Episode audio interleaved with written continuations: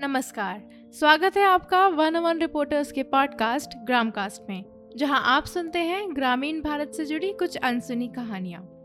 मैं हूँ अर्चिता पुराणिक और आप तक इस पॉडकास्ट को पहुँचाया है तेजस दयानंद सागर ने। आज के एपिसोड में हम बात करेंगे ऐसे गाँव के बारे में जो पानी की कमी से लड़ रहे हैं और प्रदूषण और शहरीकरण के कारण सूख चुके पानी के रिसोर्सेस को पुनर्जीवित कर रहे हैं। नोयल नदी तमिलनाडु के कोयम्बटूर तिरुपुर इरोड और करूर ज़िले से होकर बहती है, जिसके बाद वो कावेरी से जाकर मिल जाती है। नोयल नदी एक मानसून रिवर थी, लेकिन आज के समय में इसमें इतने केमिकल्स और इन्फ्लुएंस हैं, जिसके कारण पानी भी पीने लायक नहीं बचा है। नोयल नदी किसानों के लिए काफ़ी महत्वपूर्ण थी।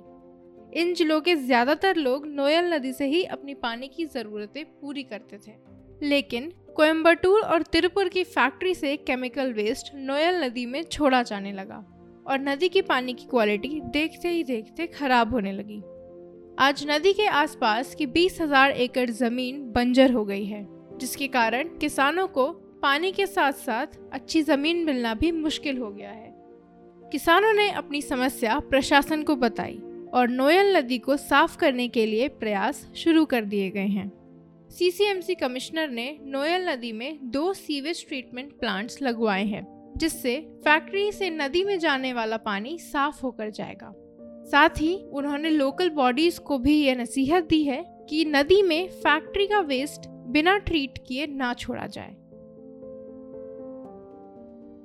नागालैंड भारत के ईस्ट में आने वाला एक ऐसा राज्य है, जहाँ 1800 से लेकर 2500 मिलीमीटर तक बारिश होती है। राज्य का ज़्यादातर हिस्सा हरे पहाड़ों और पेड़ों से ढका हुआ है। लेकिन फिर भी यहाँ के लोग सतत पानी की कमी की समस्या से जूझ रहे हैं। पहाड़ों में बारिश तो होती है, लेकिन सारा पानी बहकर नीचे आ जाता है और कोई भी जल भराव या तालाब ना होने के कारण पहाड़ी लोग वाटर रिसोर्सेज के लिए झरने और नहरों पर ही निर्भर होते हैं। लेकिन पिछले कई सालों में शहरीकरण और क्लाइमेट चेंज के कारण नागालैंड के कई क्षेत्रों में झरने और नहरें भी सूख रही हैं। आज 300 महिलाएँ सरकार और कई सारी ऑर्गेनाइजेशंस की मदद लेकर झरनों को पुनर्जीवित करने के काम में जुट गई हैं। ये प्रोजेक्ट 2018 में शुरू किया गया था और आज 11 जिलों के उन्यासी गाँवों के निन्यानवे झरनों को पुनर्जीवित कर लिया गया है। नागनती नदी का उद्गम अमरती से होता है। और वह कमंडल नदी नदी के संगम से पहले 30 किलोमीटर तक का सफ़र तय करती है।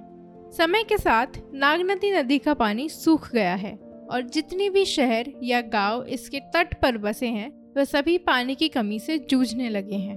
ग्राउंड वाटर टेबल भी इतना नीचे चला गया है कि 500 फीट गहरा बोरवेल भी पानी तक नहीं पहुँच पा रहा। 2014 में आर्ट ऑफ़ लिविंग फाउंडेशन ने नागनदी नदी के रिजुविनेशन का काम शुरू किया।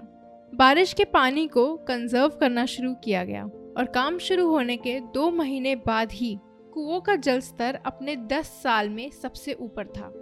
मनरेगा की मदद से औरतों को इकट्ठा किया गया और 20 फीट गहरे और 6 फीट चौड़े कुएँ बनाए गए ताकि ज़्यादा से ज़्यादा बारिश का पानी इकट्ठा किया जा सके।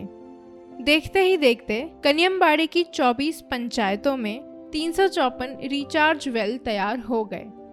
आज ये मॉडल तमिलनाडु राज्य के और भी कई जिलों में अपनाया जा रहा है।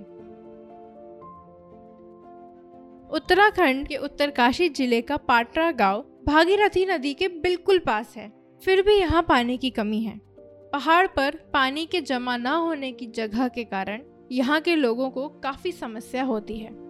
बारिश की कमी के साथ साथ दूसरे जल स्रोत भी समय के साथ सूख चुके हैं, जो पाटरा गाँव के लोगों को और मवेशियों को परेशान कर रहा है।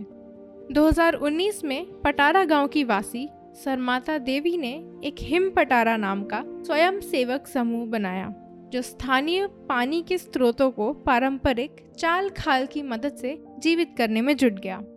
चाल खाल पहाड़ी क्षेत्र में पानी प्राप्त करने की एक पारंपरिक पद्धति है। जिसमें ज़मीन में गड्ढे कर वर्षा का पानी एकत्रित किया जाता है। चाल खाल को फिर से बनाने का काम मनरेगा के अंतर्गत रखा गया। इस मुहिम से ज़्यादातर गाँव की महिलाएँ जुड़ी थी। ऐसा इसलिए भी था क्योंकि गाँव में पानी लाने का काम महिलाओं का होता है।